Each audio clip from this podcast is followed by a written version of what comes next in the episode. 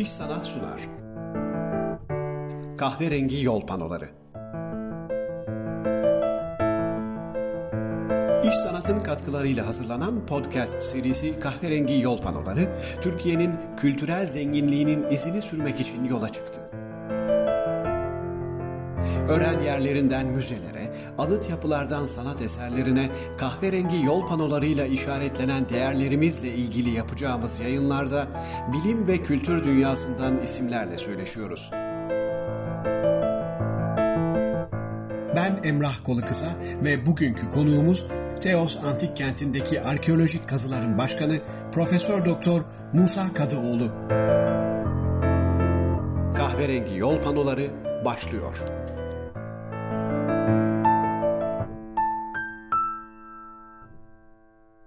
Kahverengi yol panolarında Teos Antik Kenti'ndeki kazıların başkanı Profesör Doktor Musa Kadıoğlu ile birlikteyiz. Ankara Üniversitesi Dil ve Tarih Coğrafya Fakültesi Arkeoloji Bölümü Klasik Arkeoloji ana bilim dalında araştırma profesörü olarak da görev yapıyor Musa Hoca.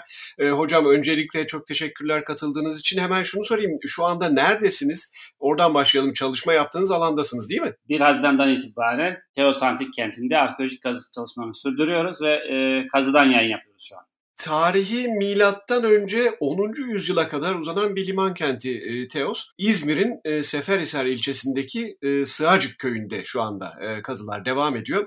Burada özellikle görkemli bir Dionizos e, tapınağı var. Anadolu'daki e, en büyük Dionizos tapınağı olduğunu da biliyoruz. Musa Hocam, Teos ve çevresindeki kazılar ne zamandır sürüyor ve siz ne zamandan beri bil fiil burada çalışıyorsunuz ve tabii daha sizce ne kadar sürecek bu çalışmalar? Şöyle, e, Teos'ta aslında araştırmalar çok erken tarihte e, 18. E, yüzyılın başında itibaren başlamıştır. Yani 1709'dan e, itibaren e, bilimsel araştırmaların varlığından haberiz Teos için. Ardından e, ilk belki bu çalışmalar konsolos, işte İngiliz konsolosu ya da Hollanda konsolosunun araştırmayla başlasa da daha sonra bir yüzyıl sonra 1764 yılında ilk kez Diletanti Cemiyeti'nin uzmanları Teos'ta araştırma yapar. Ardından bir yüzyıl sonra daha 1764'ten sonra 1860'lara gelindiğinde yine Diletanti Cemiyeti'nin mimar ve arkeologlarının burada çalıştığını görürüz. Ardından 1924-25 yıllarında Fransız arkeologları burada görülmekteyiz. Özellikle Atina Fransız Okulu'nun arkeologları burada iki yıl boyunca e, kazılar sürdürmüşlerdir. Ancak 60'lı yıllara geldiğimizde Türk arkeologlarının e, antik kente çalışmalara başladığını görürüz. Profesör Yusuf Boysal ve Profesör Baki Öğün 62-67 yıllarında burada çalışmalarını sürdürmüştür. Ardından uzun bir aradan sonra yine 1900 80-92 yıllar arasında e, rahmetli e, mimar Mustafa Duranuz e, çalışmaları sürdürür. Özellikle Dionysos Tapınağı'nda ve Arkaik Tapınak'ta. 2010 yılından itibaren ise e, Ankara Üniversitesi adına, Kültür ve Turizm Bakanlığı adına Bakanlar Kurulu kararı ile e, çalışmaları sürdürmekteyim ben. Kazılar uzun soluklu kazılar. E, böyle e, 3-5 yılda biteceğini düşünmemek gerekir. E, Efes kazısına bakarsak 120 yılın üzerinde kazılmakta. Pompei gibi İtalya'nın önemli kentlerinden bir kenti düşünürsek o 200-300 yılı aşan kazılar e, söz konusudur. Dolayısıyla bizim burada e, kazıların bitiş tarihiyle ilgili bir kesimi tarih vermek zor. Çünkü e, 650 dönümlük e, bir alandan bahsediyoruz. Sur'un çevrediği alan. Bu alanda e, yüzyıllar süreceğini söylemem doğru olur. Ben bu 100 yıllar sürecek kazının 30 yılına talip olmuştum 2010 e, yılında. Bu sene 11. yılımız. 11. yılımız tamamlanıyor. Ve daha dün başlamıştık kazı aslında. 11 yıl nasıl geçti e, açıkçası hiç farkında bile değilim. Ama ancak arkeolojik kazıların altyapısı oluştu ve bilimsel olarak çalışmaya belki 6. yılımızdan itibaren başlamış olduk. Dolayısıyla e, kazılarımız uzun sürecek. Evet anlıyorum. Daha en az 20 yılınız var orada anladığım kadarıyla. Teos e, bir yarımadanın kıstağına aslında kurulmuş bir kent. Bir liman kenti. Burada mesela ticaretin öne çıktığını düşünüyorum değil mi? Başka hangi özellikleri var Teos'un?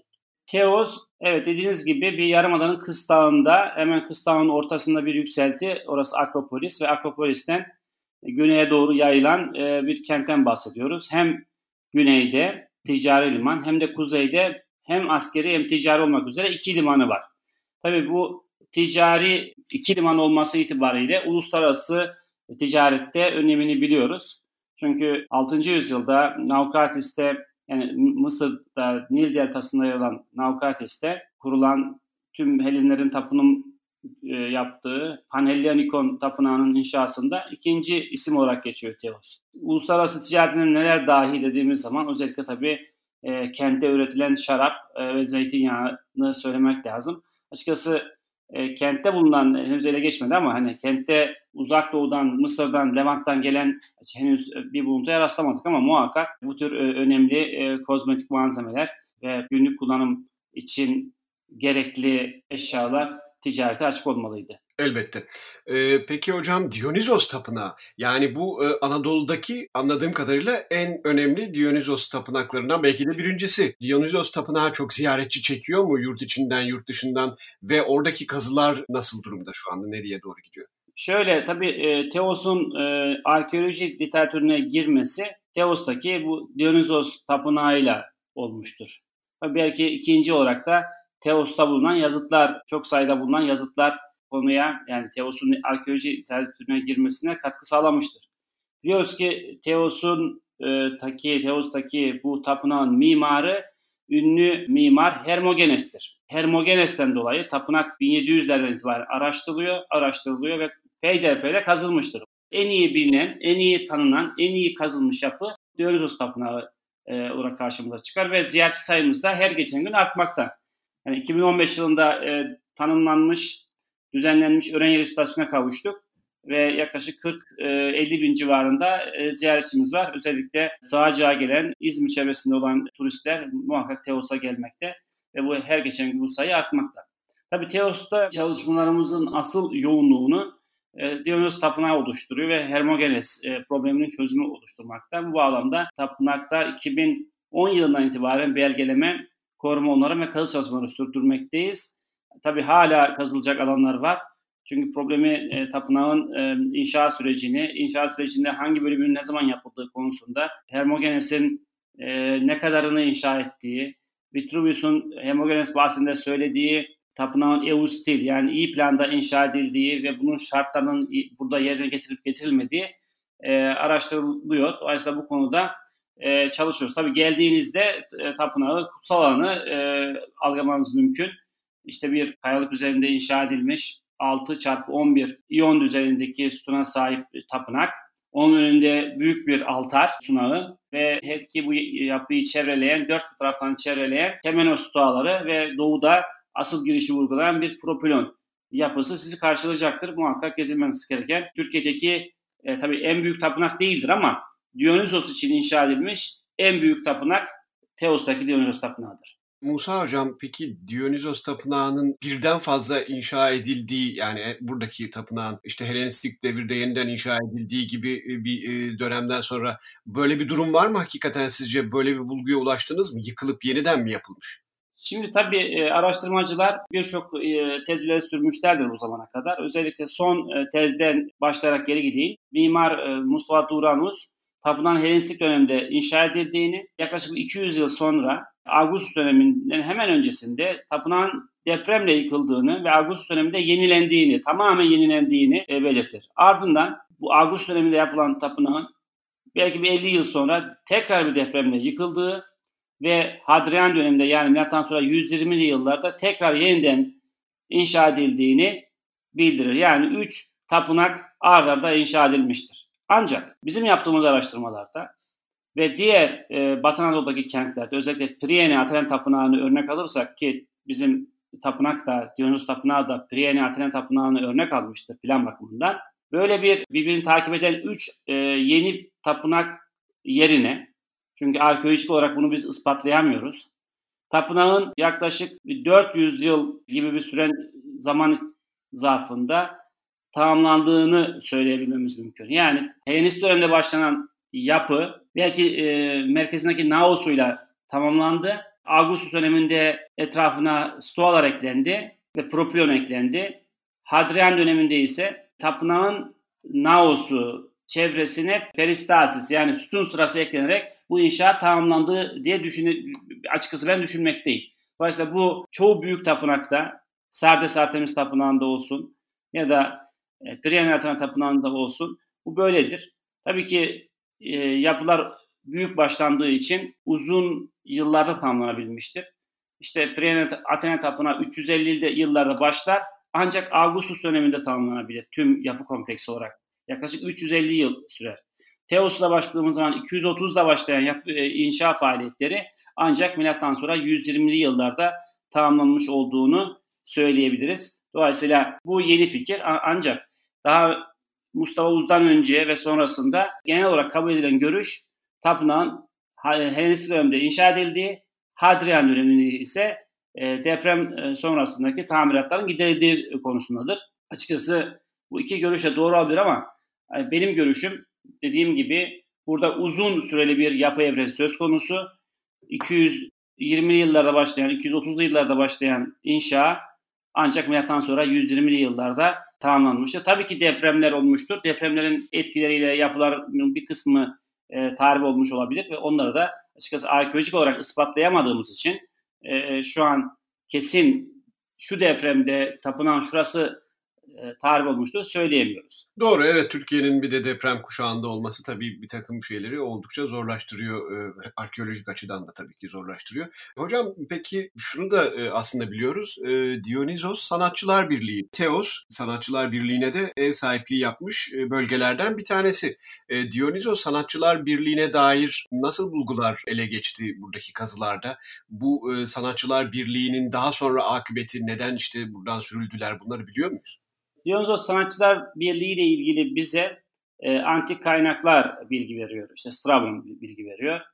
E, yaklaşık milattan e, önce 3. yüzyılın ikinci yarısında Dionysos Sanatçılar Birliği'nin Anadolu kolunun Teos'ta e, yerleştiğini hatta yazıtlardan biliyoruz onlar için sura ayrılan, surun inşası için ayrılan paradan bir bölümün alınarak onlar için bir mülk alındığını da biliyoruz. Bu Ktametonia yazıtı olarak adlandırılan bu yazıt milattan önce 220 5'lere, 230'lara tarihleniyor.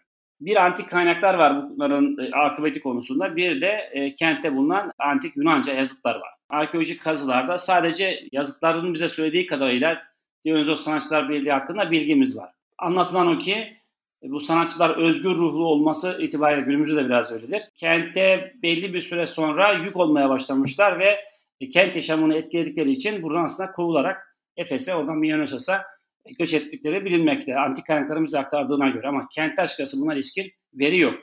E, veri olan kısım şu, 1964 yılında bulunmuş olan Kral Büyük Antiochos yazıtında kralın kendisi ve eşi Laodike adına düzenlenen Antiocheia ve Laodikea şenlikleri için kent yöneticileri ve Dionysos sanatçılarının bir araya geleceği, bunların şenlikleri beraber kutlayacağı belirtilmiştir. Yani bu emredilmiş aslında. Dolayısıyla yöneticilerle birlikte Dionysos Sanatçılar Birliği de burada anılmıştır. 2017 yılında tapınağın güneyinde yaptığımız çalışmalarda bulduğumuz başka bir yazıt söz konusu. Yine bu e, Dionysos Sanatçılar Birliği ile ilgili. Söz konusu yazıtta Dionysos Sanatçılar Birliği'nin yıllık agonoteteslik görevini üstlenen yani bu birlik her yıl çeşitli organizasyonlarda görev alıyorlar. Özellikle Dionysos Bayramı'nın kutlanılmasında e, görevli yöneticinin adı Agonotites yani Agonotites deniyor. O e, yıl görevi üstlenen kişi Dionysos Bayramı'nın başarılı geçmesine katkı sağlamış ve bu yüzden de Dionysos Sanatçılar Birliği tarafından onurlandırılmıştır. Bu kişi de e, işte Timogenes'tir. Yani Timogenes Dionysos Bayramı'nın başarılı geçmesine büyük katkı sağladığı için Dionysos Sanatçılar Birliği tarafından onurlandırılmıştı. Bu yazıtta en azından M.Ö. 3. yüzyılın 2. 3. çeyreğine tarihleniyor. Bizim bu Dionysos Sanatçılar Birliği ilgili e, kente bulunan iki tane e, yazıtımız mevcuttur. Musa Hocam bu yazıtlar ve diğer bulgular bir yerde sergileniyor değil mi? İnsanların gelip görebileceği bir şekilde. Tabii 2010 yılında kazıya başladığımızda e, öğren yerinde bir karşılama merkezi, bir e, yazıtlar galerisi planlamıştık ve bu e, planımız 2014 yılında e, tamamlandı. Kültür ve Turizm Bakanlığı'nın yatırım programına alınmasıyla planlanan uygulamalar gerçekleşti ve onun ardından e, Teos Antik Kenti bir öğren yerine dönüştü. Teos Antik Kenti'ne geldiğinizde sizi bir üç boyutlu maket karşılayacak ve maketin sol tarafında kentte bulunan ya da antik kentte bulunmuş ama daha sonraki süreçte modern kente taşınmış Seferihisar'a, Sığacık Mahallesi'ne, Ulamış Mahallesi'ne veya da daha yakın ya da daha uzak e, mahallelere taşınmış yazıtları biz hepsini topladık ve orada iki dilli olarak e, sergiledik. Geldiğinizde hem Türkçesini hem İngilizcesini bulacaksınız bu yazıların e, çeviri ve yorumlarını. Dolayısıyla bu yazıtların büyük bir kısmı Teos Antik Kenti'ndeki yerel depo müzede, diğer büyük bir kısmı ise İzmir Arkeoloji Müzesi'nde Orta Bahçe'de sergilenmektedir. Çok güzel. Hocam az önce konuşurken Teos'taki kazıların 30 yılına talip oldum ben demiştiniz. Yani önünüzde daha uzun bir yol var ee, ve belki de buradaki kazılardan sonra e, emekli olacaksınız. Şartlar belki bunu gerektirecek.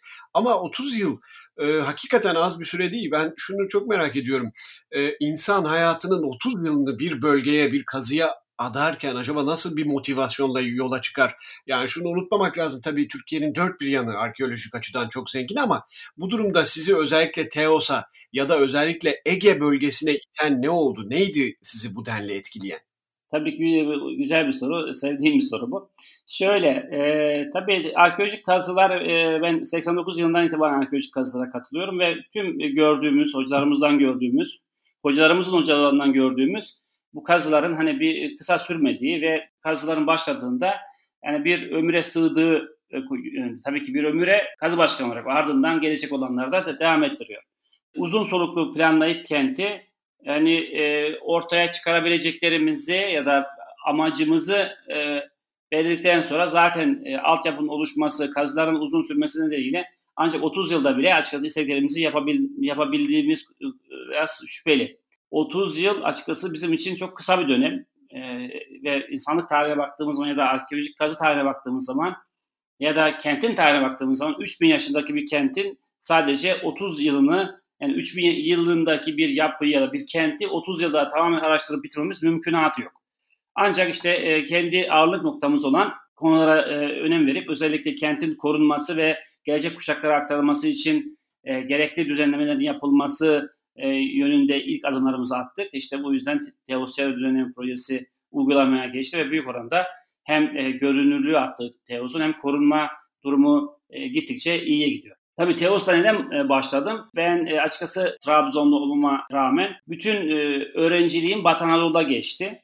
E, Statonike'ye başladığım kazılar Magnezya, ardından Nüsa, Sultanhisar, Aydın. Ve ardından tabii ki e, arkeolojide e, mimari çalıştım e, bütün e, kariyerim boyunca.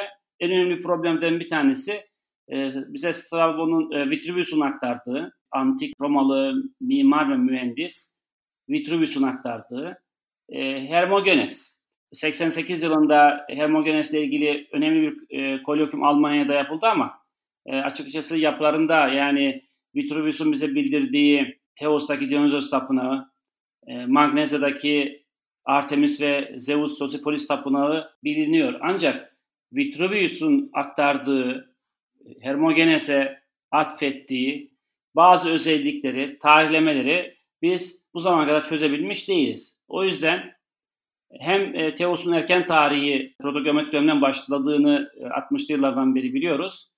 Dolayısıyla e, daha erken bir kent, tam e, klasik arkeolojinin odağında bir kent. Hem e, hem eski Yunan hem Roma yoğun bir şekilde olan bir kent olması nedeniyle ve Hermogenes probleminin çözümüne katkı yapabilmeyi umduğum için Teos'ta e, çalışmalar için Kültür ve Turizm Bakanlığı'na 2009 yılında başvuru yapmıştım ve 2010 yılından itibaren de bu çalışmaları uygun gördükleri için sürdürmekteyim.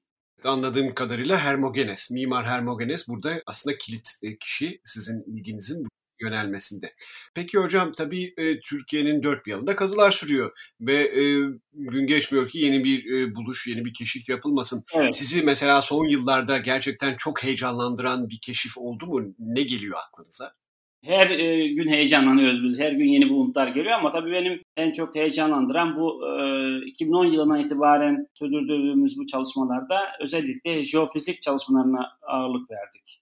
Bu jeofizik çalışmalarıyla kazmadan e, kentin 50 hektarlık alanını araştırdık ve bu araştırmalarımızda kentin hani beklediğimizin aksine düzensiz, organik bir kent planına sahip olduğunu ortaya koyduk. Dolayısıyla hani yüzyıllar sürecek bir e, kazı olmadan sadece jeofizik çalışmalarıyla kentteki cadde sokak sistemi ortaya çıktı. Bu birincisi. Belki ikincisi belki en önemlisi şu. E, tabii ki biz e, arkaik dönemde yani 700 e, ile 480 yıllar arasında tarihinin e, bu dönemde önemli yapılar biliyoruz. İşte neler bunlar? Dönemin en büyük e, kutsal alanları, en büyük tapınaklarını biliyoruz. Didim Apollon Tapınağı mesela.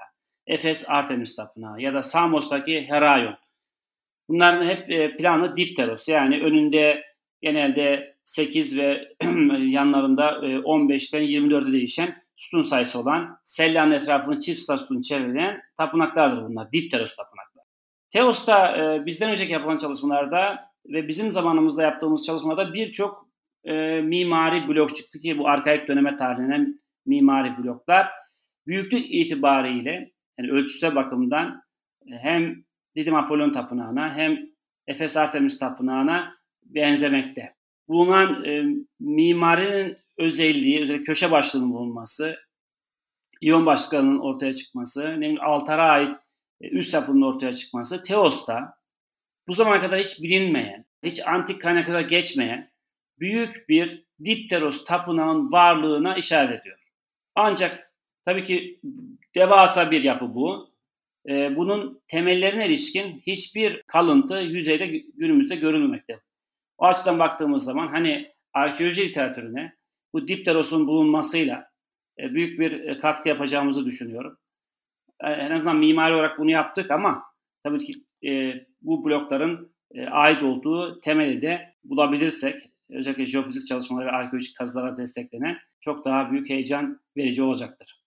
Evet muhakkak çok haklısınız. E, hocam siz e, konuşurken şunu da düşündüm bir yandan. Örneğin yurt dışında müzelere gidiyoruz. Arkeolojik bulguların e, sergilendiği yerlere gidiyoruz.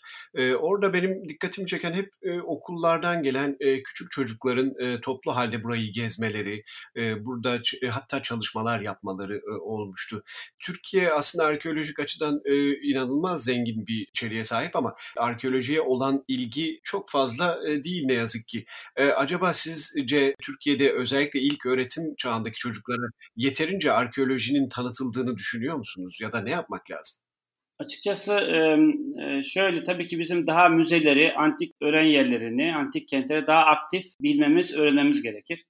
Çünkü Türkiye'nin bir ucundan bir ucundan güneyden kuzeye, güney, doğudan batıya çok çeşitli uygarlıklara ev sahipliği yaptığını biliyoruz. O yüzden hani bizim bunları daha iyi bilip öğrenip daha iyi sergilememiz ve böylelikle bundan gelir elde etmemiz gerekir. Yani şöyle Yurt dışına gittiğimiz zaman British Museum'da henüz e, kuyruk yok belki ama Louvre Müzesi'nde Paris'te e, saatlerce kuyruk bekleriz müzeye girebilmek için.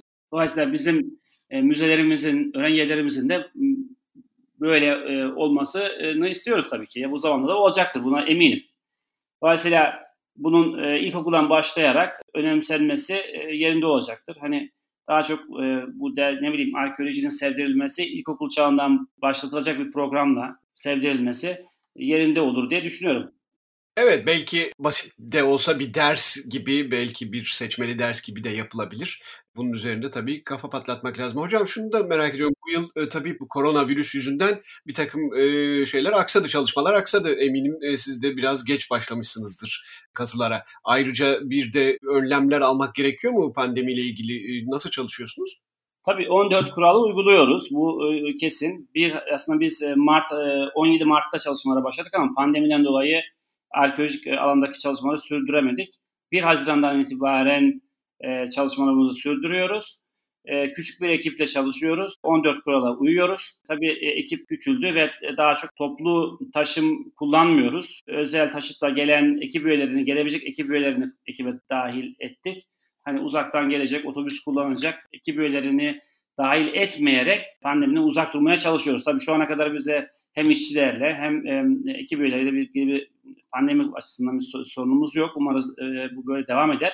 Tabii ki önlemleri uyguluyoruz. İşte her gün e, ateş ölçer ile insanların, e, işçilerin ve öğrencilerin, ekip üyelerinin ateşi ölçülüyor, maske takılıyor, dezenfektan e, ve sosyal mesafe özellikle bunlara uyuyoruz. Çok teşekkür ederim. Çok keyifli bir sohbet oldu. Teos Antik Kenti'nden bahsettik sevgili Musa Kadıoğlu hocamızla beraber. Hocam umarım her şey yolunda gider bu yılda e, bir aksilik olmadan e, özellikle pandemiyi kastediyorum. Çalışmalarınızı tamamlarsınız ve bol ziyaretçiniz olur diyerek sonlandırmak istiyorum. Çok teşekkürler katıldığınız için. Ben teşekkür ediyorum. Yolunuz İzmir'e düşerse Teos'a bekliyoruz. Elbette, elbette sağ olun. Kahverengi yol panolarında bugün Teos Antik Kenti'nde devam eden arkeolojik kazının başkanı Profesör Doktor Musa Kadıoğlu ile söyleştik. Vakit ayırıp dinlediğiniz için teşekkür ederiz. İş Sanat'ın katkılarıyla yayımlanan kahverengi yol panolarının bir sonraki durağında buluşuncaya dek hoşça kalın. İş Sanat sundu. Kahverengi yol panoları.